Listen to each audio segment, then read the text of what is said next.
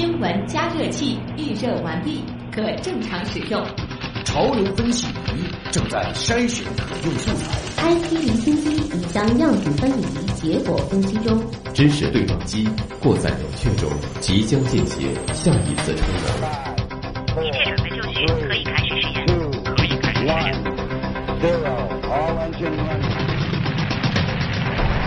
新闻实验室。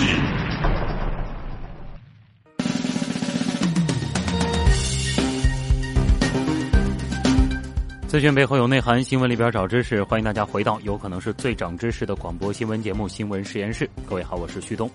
也再次预告一下这一小时咱们所关注的两个话题。首先呢，今天是世界阿尔兹海默病日。关于这个大家可以说是既熟悉又陌生的疾病，你到底了解多少？它的发病机理、发展过程又是怎样的？有没有办法自我诊断？又该如何提前预防？作为患者家属的话，又有哪些社会资源可以加以利用呢？稍后我们也会邀请医学专家带来详细科普。美国政府颁布全球第一份自动驾驶汽车联邦政策文件，以促进无人驾驶领域负责任发展。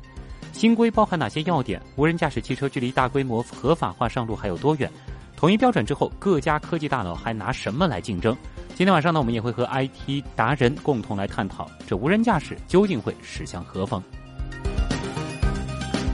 也要欢迎一下今天晚上在我们的直播间和新闻实验室阿基米德社区当中和大家一起互动的实验助理乐奇，乐奇你好，嗯，旭东好，听众朋友晚上好，欢迎大家下载新闻加 APP，在阿基米德关注新闻实验室社区，我们每天阿基米德直播帖的下方都有互动规则，大家可以留意。那参与互动有机会获得由格瓦拉生活网提供的全国通兑电影券以及各种的惊喜福利。好，谢谢乐奇。那首先呢，就一起来关注一下阿尔兹海默病。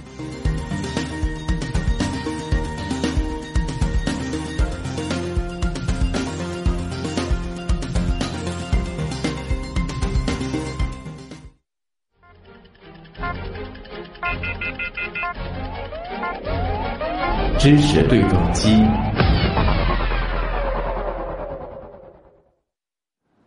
今天是九月二十一号，世界阿尔兹海默病日。这个疾病，也就是我们常说的老年痴呆症，相信呢大家应该都不陌生。可能很多人家里就有着这样一位老人，就是阿尔兹海默病患者。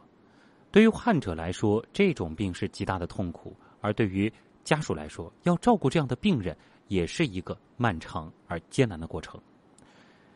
在今天这个世界阿尔兹海默病日，我们就一起再来认识一下这种疾病，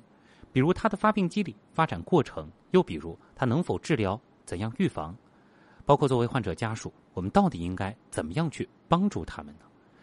关于这个话题，我们来连线的是上海瑞金医院神经内科痴呆与认知障碍专业学科带头人、副主任医师、副教授、研究生导师王刚主任。王医生你好，呃，主持人好，各位听众好。嗯，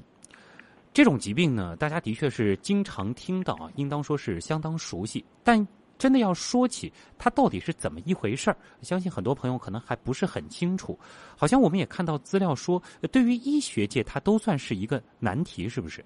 呃，是这样的啊。那王医生能不能先从疾病本身的角度给大家来科普一下，它到底是一种什么样的疾病呢？呃，好的。那么提起阿尔兹海默病的话，我想很多呃听众不见得很了解。但是假如我们要说痴呆，嗯，或者是老年性痴呆，那么大家可能比较熟悉。那么阿尔兹海默病呢，我们说它是一个学名，是一个正规的医学名词。而通用的我们社会上呢，我们可以说是老年性痴呆，包括主持人刚才说的老年性痴呆症。嗯，那么这种疾病呢，它事实上属于一个老龄化社会的，我们叫神经退行性疾病。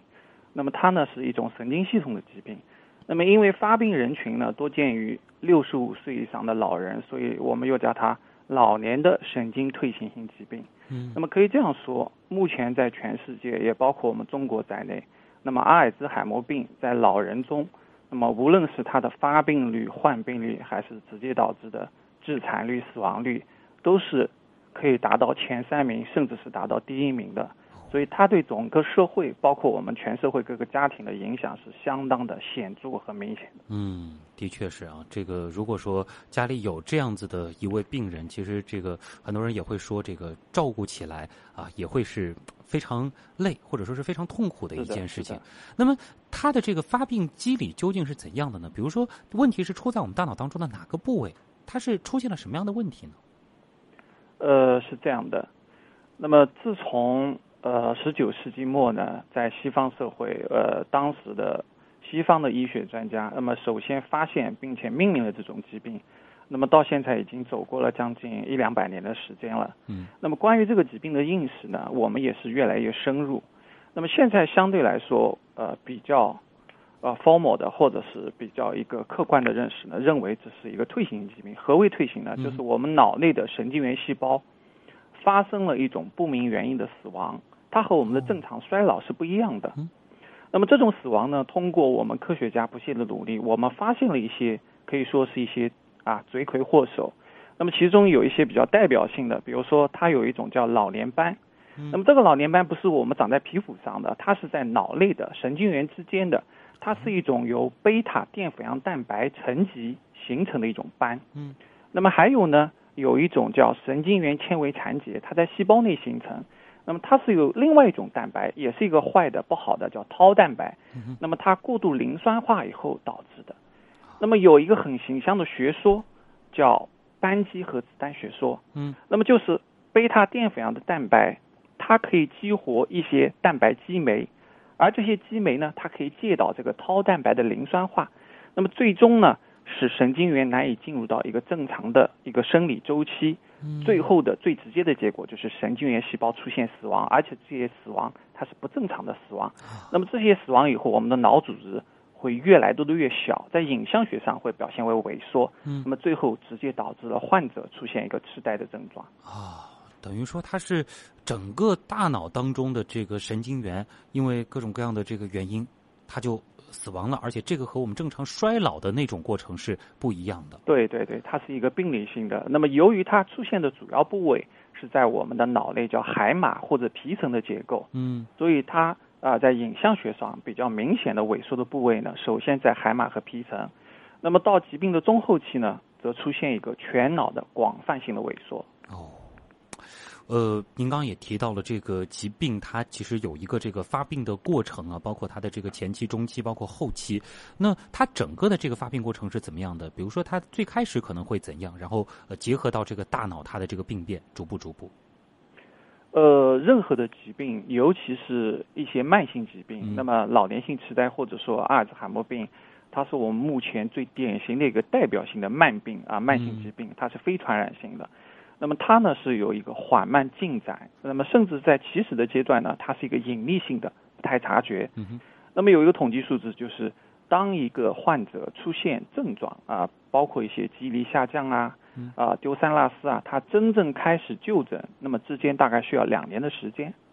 那么也就是在我们疾病的最早期呢，可能会出现一些啊健忘的症状，那么甚至有部分人呢有一些社会的退缩。啊，本来很乐观、很积极的参加一些社会活动，可能现在不太乐意了，有一些退缩的行为。那么最主要呢，是出现了一些记忆力的下降。嗯。那么紧接着发展呢，那么这种记忆力下降开始影响到我们的生活。那么在前期呢，虽然有记忆力下降，但是对我们的生活质量呢，或者整个生活并没有太明显的影响。嗯。但是这是随病啊，随着疾病的进程，真正进入到一个痴呆的早期，那么这时候对我们的生活就开始影响了。嗯，那么这时候的影响不光体现在啊记忆力下降，那么甚至语言功能也出现影响，会出现一些类似口吃样的找词困难啊，会出现重复语言，甚至会出现一些命名性的失语，一些经常使用的物体啊名字叫不出来，但是怎么用呢还知道。嗯，那么甚至进入到中期以后呢，呃患者会出现一些精神症状，那么会出现一些激越啊，会出现一些吵闹，会出现幻觉。那么类似像我们一些老年精神分裂症的表现，但它不是精神分裂症，也不是精神病，它是我们叫痴呆的精神症状啊，包括一些行为的异常。我们医学有个名词叫 BPSD 啊，它是一个痴呆所引起的精神和行为异常。那么到了最后呢，那么可能就进入到痴呆的一个重度的一个终末期。那么这时候患者呢，可能就会变得整天的缄默不语，完全丧失了这种语言的功能。嗯那么甚至会卧床，那么最后直接导致啊死亡的原因呢，并不在于痴呆本身，嗯而在于长期卧床呢，可能会引起一个坠积性的肺炎啊，啊会引起长期的营养不良啊。那么这个是一个整个痴呆，单纯作为一个病人来说，它整个发展的一个过程。嗯，那么作为细胞或者脑组织呢，那么它就是从一开始轻度的萎缩，到最后全面性的萎缩，整个一个这样的过程。嗯，那每个时期它通常会持续多久呢？您刚刚说了，可能最早发现一直到这个意识到这个事情，呃，中间差不多是两年，在这之后呢？呃，这个对每个人来说都是有一定差异的，只能说是一个大概的时间。嗯那么像进入到早期的话，一般来说它可能是两到三年，啊，到中晚期的话，或者是说是中期这个阶段相对比较长，那么嗯可能是八到十年。哦那么一旦进入到这个呃晚期的话，可能就时间相对比较短，可能是两到三年。所以痴呆的，一旦就是明确诊断以后，它整个疾病的啊这个病程嗯，那么相对来说呢，过去说是十到十五年，那么现在随着我们整个医疗水平的提高，包括护理方面，那么现在可能会达到二十年，那么基本上是十五年到二十年这个数字吧。啊。那目前对于发病的原因，呃，有相关研究吗？或者说现在这个有没有一些具体的这个论断了？呃，经过我们国内外呃学者，包括我们医生、医疗还有科研人员的努力呢，我们现在确实发现了很多跟发病有关的，我们叫危险因素。嗯，准确的说呢，我们还不能够找到一个很明确的病因，但是呢，我们已经找到了很多很多和这个疾病发病密切相关的危险因素。嗯哼那么我们现在提倡呢，或者提出呢，能够进行一个早期的干预。那么这个干预就是说，在没有发病或者说刚刚发病的时候，针对一个患者的危险因素进行干预。嗯那我举一个简单的例子，那么我们知道，呃，我们中国有很多的这个糖尿病、高血压。那么事实上呢，阿尔兹海默病它很重要的一个危险因素就是血管危险因素。那么血管因素就包括糖尿病、高血压、脑卒中、高血脂症、肥胖。那么这些都是一些可控因素。假如我们早期可控，那么作为个人或者个体来说，它最终发生啊或者发展成这个阿尔兹海默病的危险因素就会降低。嗯那么反过来呢，我们也发现一些其他的啊正向的因素，比如说经常的运动、积极的一个心理刺激，或者一个比较活跃的这个社会关系，那么这些都可以一定程度上延缓或者预防这种痴呆的发生。嗯那么此外呢，我们还知道，我们这个饮食和我们很多的慢性疾病呢都有密切的相关性。那么有一个很著名的饮食呢，那么其实它是从这个欧洲过来的，我们叫地中海饮食。嗯，那么这个饮食特点呢，就是当时的流行病学发现，那么居住在地中海附近的这种居民，那么他长期食用呢以这个鱼类，那么而且以这个橄榄油为主的这种饮食风格呢，那么他这种罹患老年性痴呆或者阿尔兹海默病的这种患病率或者发病率相对都比其他地区比较低。哦呃，所以相对来说呢，呃，作为我们中国人来说，我们不可能完全 copy 他这种饮食风格，但至少我们可以倾向于多吃一点鱼类啊，嗯那么比如说多摄取一些类似橄榄油这样的呃这种油油类，那么把这个饮食风格呢，尽量向这种更健康的、更有利于预防老年痴呆啊、这种方面来转换，其他包括啊、补充一些这个适量的维生素。那么，尤其是尽量避免吸烟啊，把一些危险因素控制掉。那么这些都是促进我们能够预防或者甚至是延缓这种痴呆发生发展的因素。嗯，也就是说，其实有很多的因素啊，我们是可以去控制的，尽可能的去降低我们啊出现这样疾病的一种概率。那也有人在问啊，就是说，呃，这样的疾病和遗传或者是性别之类的因素有关吗？对，那么危险因素分为两大类，一类呢是可控的，就是我刚才说的，还有一类呢，无论是好的还是坏的，那么就是相关因素了，那么是不可控的哦。你刚才说是跟性别和遗传其实是密切相关的。嗯那么按照道理来说呢，女性可能她的发病率呢比我们男性相对要低的，因为女性呢她有雌激素的保护。嗯但事实上呢，通过研究发现，相反，那么绝经后的妇女呢，她这种患病的发发病的风险、发生痴呆的风险，它远远是大于男性的。哦那么还有呢，就是遗传性的因素。我不知道，可能我们有些听众呃可能会看过前段时间的美国的一部片子，叫《Still Alice》。嗯那么他就是一个呃大学的一个心理学的教授，很年轻啊，可能五十多岁就开始发痴呆了。嗯那么他这种呢，就是一种早老性的痴呆。那么它是有明确的基因突变导致的。所以相对来说呢，假如你的家里边已经有痴呆的患者，那么无论是早老性的，还是我们说散发性的、迟发性的，那么你比没有这种亲属没有痴呆发生的这种的，那么相对来说你的发病风险就要高的很多。嗯那么最后讲一个小笑话了，嗯就是我们不能可控的，比如说我们说头围和脑的容量，你脑容量，嗯，对于我们预防痴呆也有好处。好那么头越大，啊、脑容量越大，那么你的储备越好，你发生痴呆的这种风险也会小。所以头大还是有好处的。这个还是真的是一个有研究的一个支撑的，就是说这个头围相对比较大一些的，这个脑容量比较大的人，对，你的脑细胞相对来说这个数量比较多，所以啊储备就会丰厚一点。可能即使出了一点问题，就是说他有更多的这个资源可以让他去 是的，是的。啊，那其实您刚才也提到了，就是说，呃，像前面一段时间的那部电影当中，其实也会提到，就是他可能这个发病的年龄算是比较早的。那么这个病它主要的这个年龄是从多少岁？是您刚才提到的另外一个数字六十五岁吗？对，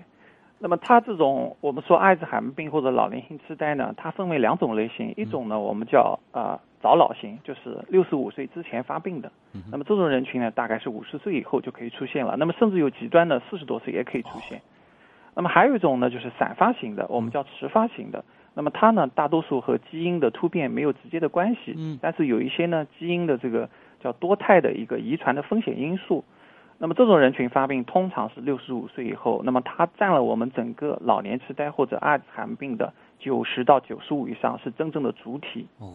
这个数量是非常这个大到它的这个占比。那其实我们还是很想关注的，就是说一些呃早期的这个征兆。或者说，可能出现哪些问题，我们能够进行一些简单的这个自我诊断。因为您也说了，好像就是越早介入它的这个治疗，可能对于之后的这个整个病程的发展越有利，是吗？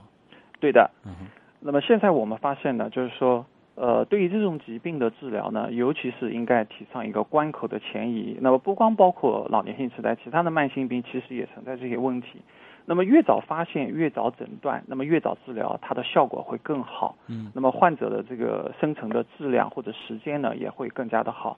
那么相对来说呢，呃，对于这个老年痴呆或阿兹海默病呢，那么它的这个有一些呃比较呃特异性的一些临床表现或者早期的一些蛛丝马迹。嗯。那么对于这种疾病来说呢，最早的或者比较主要出现的表现呢，就是一些记忆上的一些啊、缺失。嗯呃，比如说呃，这个老人以前啊、他早上吃饭啊、他可以清晰的告诉你他早上吃过什么啊、嗯但是呢，呃，过了一年两年以后，他吃过早饭，他已经没办法告诉你他吃过这个早饭的具体内容是什么。呃，再比如说呢，很有意思的，我们有一些老老年人他会炒股、炒股票，嗯哼啊，他以前很好的能够运用啊，甚至还能够这个从股市里面会有一些盈利，但是呢，现在他这个股票他不仅玩不好，他连这个股票的类型或者整个操作输密码都记不得了。嗯这不仅是记忆力受损，表现还有一个执行功能的受损。哦啊，这些呢，一般来说呢，就是说出现了一些类似的蛛丝马迹，不光是自己，那么或者周围的亲戚朋友发现了，那么最终还是要建议啊到医院由医生呢进行一个正规的测评，来判断你目前处于哪一种状态。嗯那么有可能你是一个目前还不到痴呆，我们说可能是一个轻度认知功能障碍嗯，它是一个痴呆前的状态。啊那么它有可能一直就是这种状态，我们叫健忘，它也嗯不会发展成为痴呆哦。那么也有可能呢，它是三年五年以后，它就发展成为一个真正的痴呆。嗯那么作为我们呃普通人来说呢，假如不是医学工作者呢，我们就是知道一些啊、呃比较常见的症状。嗯那么知道以后呢，对于可疑的这个亲属呢，能够建议他们到我们正规的呃医院的神经内科或者我们的记忆专病门诊呢，进行一个早期的就诊。嗯。呃，还有朋友也在我们的这个社区里提到，就是说，好像家里有老人，他比较的这个多疑，这个有可能是呃这种症状的一种表现吗？呃，多疑呢，它不属于这个认知功能的这个范畴，哦那么它属于一种精神症状。嗯那么对于早期的这个患者来说呢，通常一般来说多疑不大会出现。嗯哼，而我们中国呢，因为这个老年痴呆的就诊的时间呢，相对会更加的延后。我们很多看到的痴呆患者都是中度和重度的。嗯。那么这时候他除了记忆力下降，还会出现一些精神症状，比如最直接的就会出现一些妄想，啊，这里边可能会包括一些多疑。啊，老是怀疑别人偷了他的这个钱，对。啊，天天在数钞票，就是怕别人偷他的钱。那么怀疑甚至是怀疑自己的配偶，几十年的配偶啊有这个不忠的行为。嗯那么这是是一些精神症状，真正对于早期患者是很少出现的。嗯但是由于我们现在就诊的时间呢，都往往是延后的哦，所以对待中期、晚期的患者是比较普遍的，有这些现象。嗯，所以如果真的有这种情况的话，可能也要去往这个病症方向去考虑。是的然后也要及时的就诊啊，这可能已经耽误了一段时间了。对，这个这时候可能就不嗯是一个早期了，可能是进入到中期了。嗯，那我们接下来就赶紧再说说治疗吧，因为前面您也提到，就是阿尔兹海默症，它被认为是一种致死性的神经退行性疾病。那么在临床上，现在有没有比较有效的治疗手段呢？呃，首先我我想呃再重复一下，对于嗯阿兹海默病呢，那么它是一种比较常见的老年退行性病变。嗯那么以前我们总认为它的这个一旦痴呆了就没有什么药物可治疗其实呢这是一个错误的观念和想法。嗯。那么它如同我们常见的其他慢性疾病，比如说高血压、糖尿病一样，它就是一种慢性疾病。啊，它的患者也是一个很普通的人啊，他只不过是啊病变的部位在脑组织，而不在于啊血管或在于胰腺的部位。我们现在的这个治疗手段呢，比之前十年、二十年是有很多的进步的。嗯，我们虽然不能够完全逆转患者的这个病程，让他恢复和正常人一模一样，但是通过治疗呢，完全是能够让患者呃能够提高他的生活质量，并且在某些方面能够恢复到以前，甚至是呃能够呃比现在要出现一个很好的改善。哦，一定程度上是可逆的。对部分吧，只能这样说，就比较好的。嗯但是呢，呃，现在大多数的情况下呢，我们就说，呃，这个疾病呢，因为现在还没有这种可以逆转的药物出现，嗯哼，那么所以呢，我们说，呃，治疗呢，有时候我们想一个形象的比喻，就与开车我们下坡嘛嗯，我们是踩着刹车，那么治疗就是你在踩着刹车，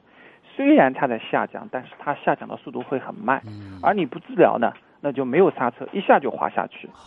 啊它能延缓，而且能够在延缓的同时提高这个生活生存的质量。对，不光是对患者本人，而且对照顾患者的周围的这个亲属啊、照料者，嗯也是有一个很好的正向作用。啊，那目前我们呢，就是我们中国经过这么多年的发展，可以很自豪的说，那么国际上国外有的药物我们基本上都有。嗯我们现在在至少在治疗阿尔兹海默病方面，我们的临床的水平、诊诊疗的水平和我们可以使用的这个我们医生的武器药物方面，嗯我们都是和国际是可以说是同步的。啊，呃，这个药物是这个，如果说是出现了这种症状以后，是呃，形象的说就是药不能停的，是吗？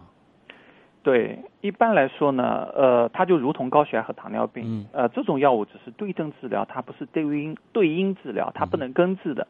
所以服用药物是一个长期的过程，或者准确的说呢，它是一个管理我们管理慢病的患者一个过程。嗯但是在这个过程中间呢，必须要我们临床医生的指导，因为这个药物的剂量需要调整，哦药物的种类也需要调整的。嗯，不是说你知道了可以吃某几种药，然后自己就呃不断的这个去配，这个也不用去看医生了，这个是不可以的。对对需要不断的这个到医院进行一个这个对呃，我们比如说三个月和六个月，我们对病人进行一次随访，对他的病情随访之后呢，对药物的剂量和剂型啊、类型啊进行一个调整啊，进行一个合理的这个分配，最终呢，使他的这个疗效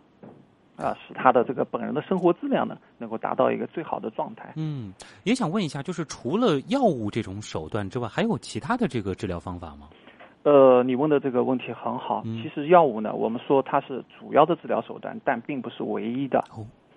那么，对于啊还没有生痴呆的，比如说我们一些健康的老人，或者已经进入到这个痴呆前状态，我们叫轻度认知功能障碍的老人来说，我们鼓励经济呃经常进行一些这个积极的运动。那么我刚才说了，因为它发病中间有一种这个不好的蛋白叫贝塔淀粉样蛋白。嗯。那么国外很多研究，包括这个动物研究，还有我们这个人的研究都发现，你通过积极的运动，它可以消除这种蛋白。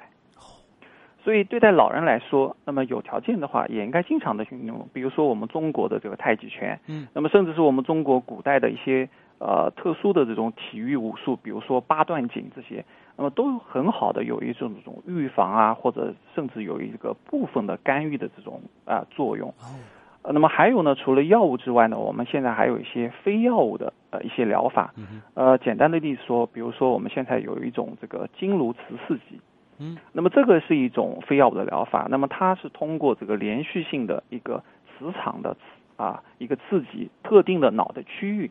它也对这个痴呆或者认知功能呢有一定的改善。所以痴呆并不是说没有呃无药可治，那么也并不是说呢只能够用药物，它应该是一种综合性的一个全面的治疗。您刚刚其实也提到了，就是预防这种疾病的方法有一个很重要的，就是要运动啊。那么的确，其实有很多人过了中年之后，就会发现自己记忆力好像大不如前了，也会担心自己有没有可能在以后得这个阿尔兹海默症。那呃有人就说了，是不是可以再多做做，比如说益智游戏之类的这个脑力运动，这个能有预防的效果吗？呃，这个也是一个正向的。啊，那么就如同有人说这个打麻将，中国的这个特殊的一种游戏啊。嗯那么通过打麻将呢，也可以益脑，但是打麻将呢，因为它做的时间太长了。嗯那么国外确实有研究发现，那么就是打游戏啊，它不是打麻将。嗯那么每天呢，固定打一些一个时间段的游戏，那主要是一些益智的游戏。嗯那么这里面提出不是一些其他的这种呃比较血腥的或者这种场面的游戏，而是一些益智的可以动脑的。呃，比如说在电脑上下棋啊，或者一些其他方面游戏。那么确实经过一段时间的训练以后，可以部分的改善。呃，这种患者或者是正常老年人的他这种记忆功能，它是有很好的帮助的。嗯，那么从大的范畴上来讲呢，它也属于一种非药物治疗。哎，对啊，但是呃，整个全身的动和这个大脑的动都得动起来。对，啊，呃，我们接下来呢，其实再换一个角度来看一下这件事儿啊，就是说，呃，患者家属，其实呢，这个因为自己家里也有类似的这样的病患，呃，所以我特别理解就是患者家属的这个心理。那么在照料阿尔兹海默症病人的时候，有没有什么需要特别注意的？该做些什么？不该做些什么？呃，其实你这个问题是一个很大的问题。嗯呃，作为医生来说，除了我们呃接待这些病人或者和病人接触之外，我们更多的是接触病人的一个照料者。对。那么照料者大多数来说呢，是他们的亲属、子女啊或者配偶。那么事实上，呃，阿尔兹海默病呢，它的特殊性就在于这个照料者会出现一个呃比较明显的，我们叫照料者负担。嗯，那么这个在其他的疾病相对来说呢，痴呆是最突出的。没错。啊。那么中国呢，我们现在呃有这样一个数字，我其实我一开始就应该直接跟你说，我们目前的最新的流行病学统计的这个资料发现，我们中国啊，现在至少有一千万的痴呆患者，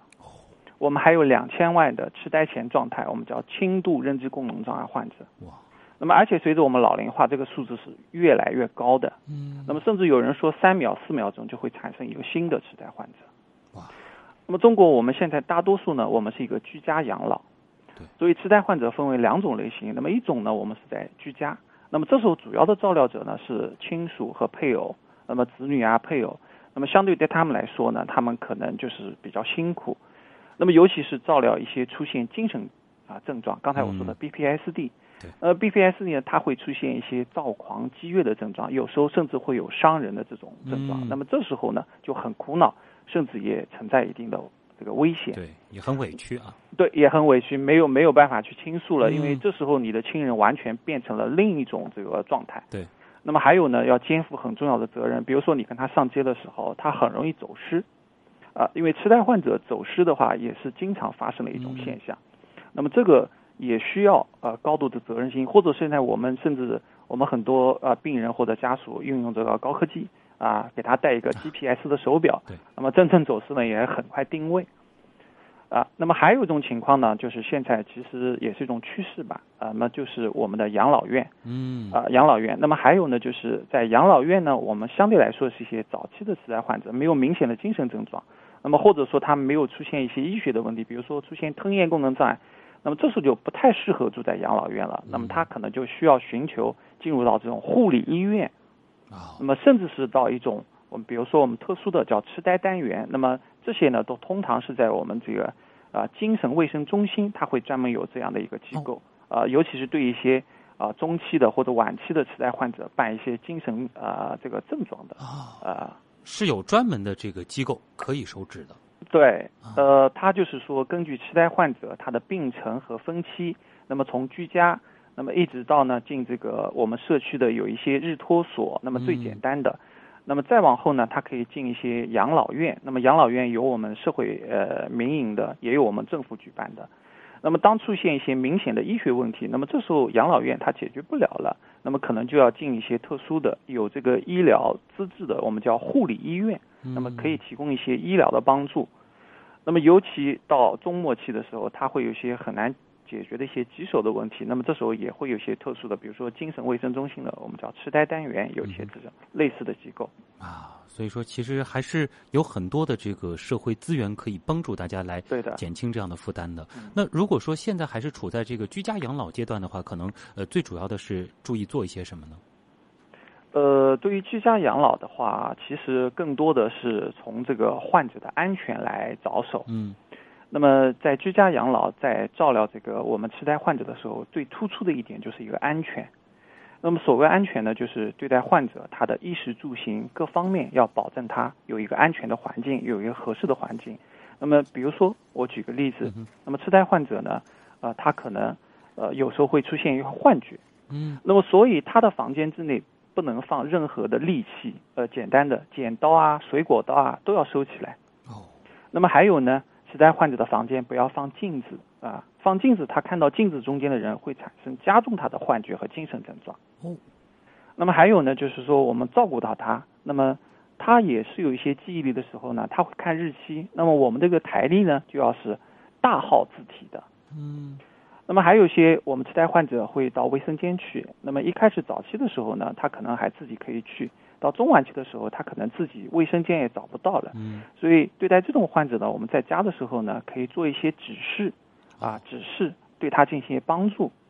哎就是这些呢，都是一些很小的生活细节，对但是最终的突出呢，就是如何给我们痴呆患者在居家的情况下，创造一个相对安全、相对舒适的一个环境。那么结合他的这个药物治疗，那么使他呢这个生活呢质量呢能够接近或者相对比较高，而不是生活质量很差。哎，毕竟不可能这二十四小时都陪伴在他身边，这个时候可能就得从他的这个视角来考虑一些问题了。他可能会遇到哪些问困难？对然后我们能够做哪些事情？我们能够从哪些方面帮助他？嗯，让他会觉得更加的舒适啊。对呃，对这里还有一点点时间，也请这个呃回答一个我们网友的问题啊，就说了这个病年轻人有没有可能得呢？呃，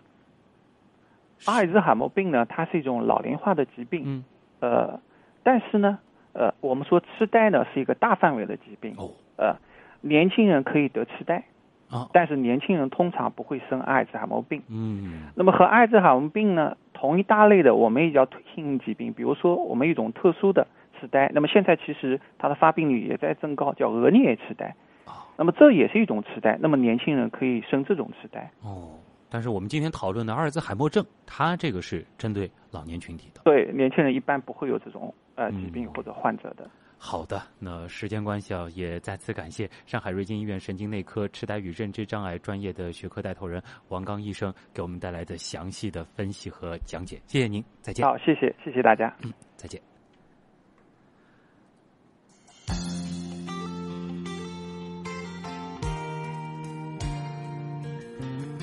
看到我们社区里面啊，座头行者也在说，老年痴呆症好像也是很难医疗的情况呢，只是越来越坏，伺候呢是越来越难。那么的确，呃，现在也有一些社会资源可以帮助大家来减轻负担。那如果说您是选择自己去照顾的话，那就像刚才王刚医生提到的啊，还是有很多的方法可以让他生活的这个环境更加舒服的。呃，Happy Sir 他提到了说，可以当啊父母陪伴我们小时候那样去陪伴他们了。Apple 九五八也说到了，得这种病的老人更需要的是家人的关心和照顾。好了，我们也继续期待医学能够发展，争取能够早日看到这样的疾病，它有真正能够逆转的那一天。东广新闻台正在为您直播当中的新闻实验室，接下来呢，我们进一段广告，广告之后我们换个话题，聊聊有些未来的事儿。